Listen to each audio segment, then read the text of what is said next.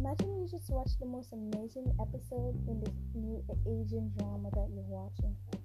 The best death scene, or I mean, the saddest death scene. The most romantic kiss, or even the most surprising twist. But there's no one to talk to about it with. Your family doesn't care, your friends think you're weird, and you just gotta suck it up and watch it on your own. And I'm Aziza, but you can call me Zay.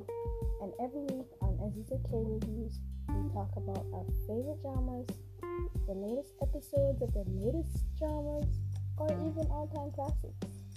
I hope you would have a good time with me talking about it as much as I will have a good time with you talking about dramas.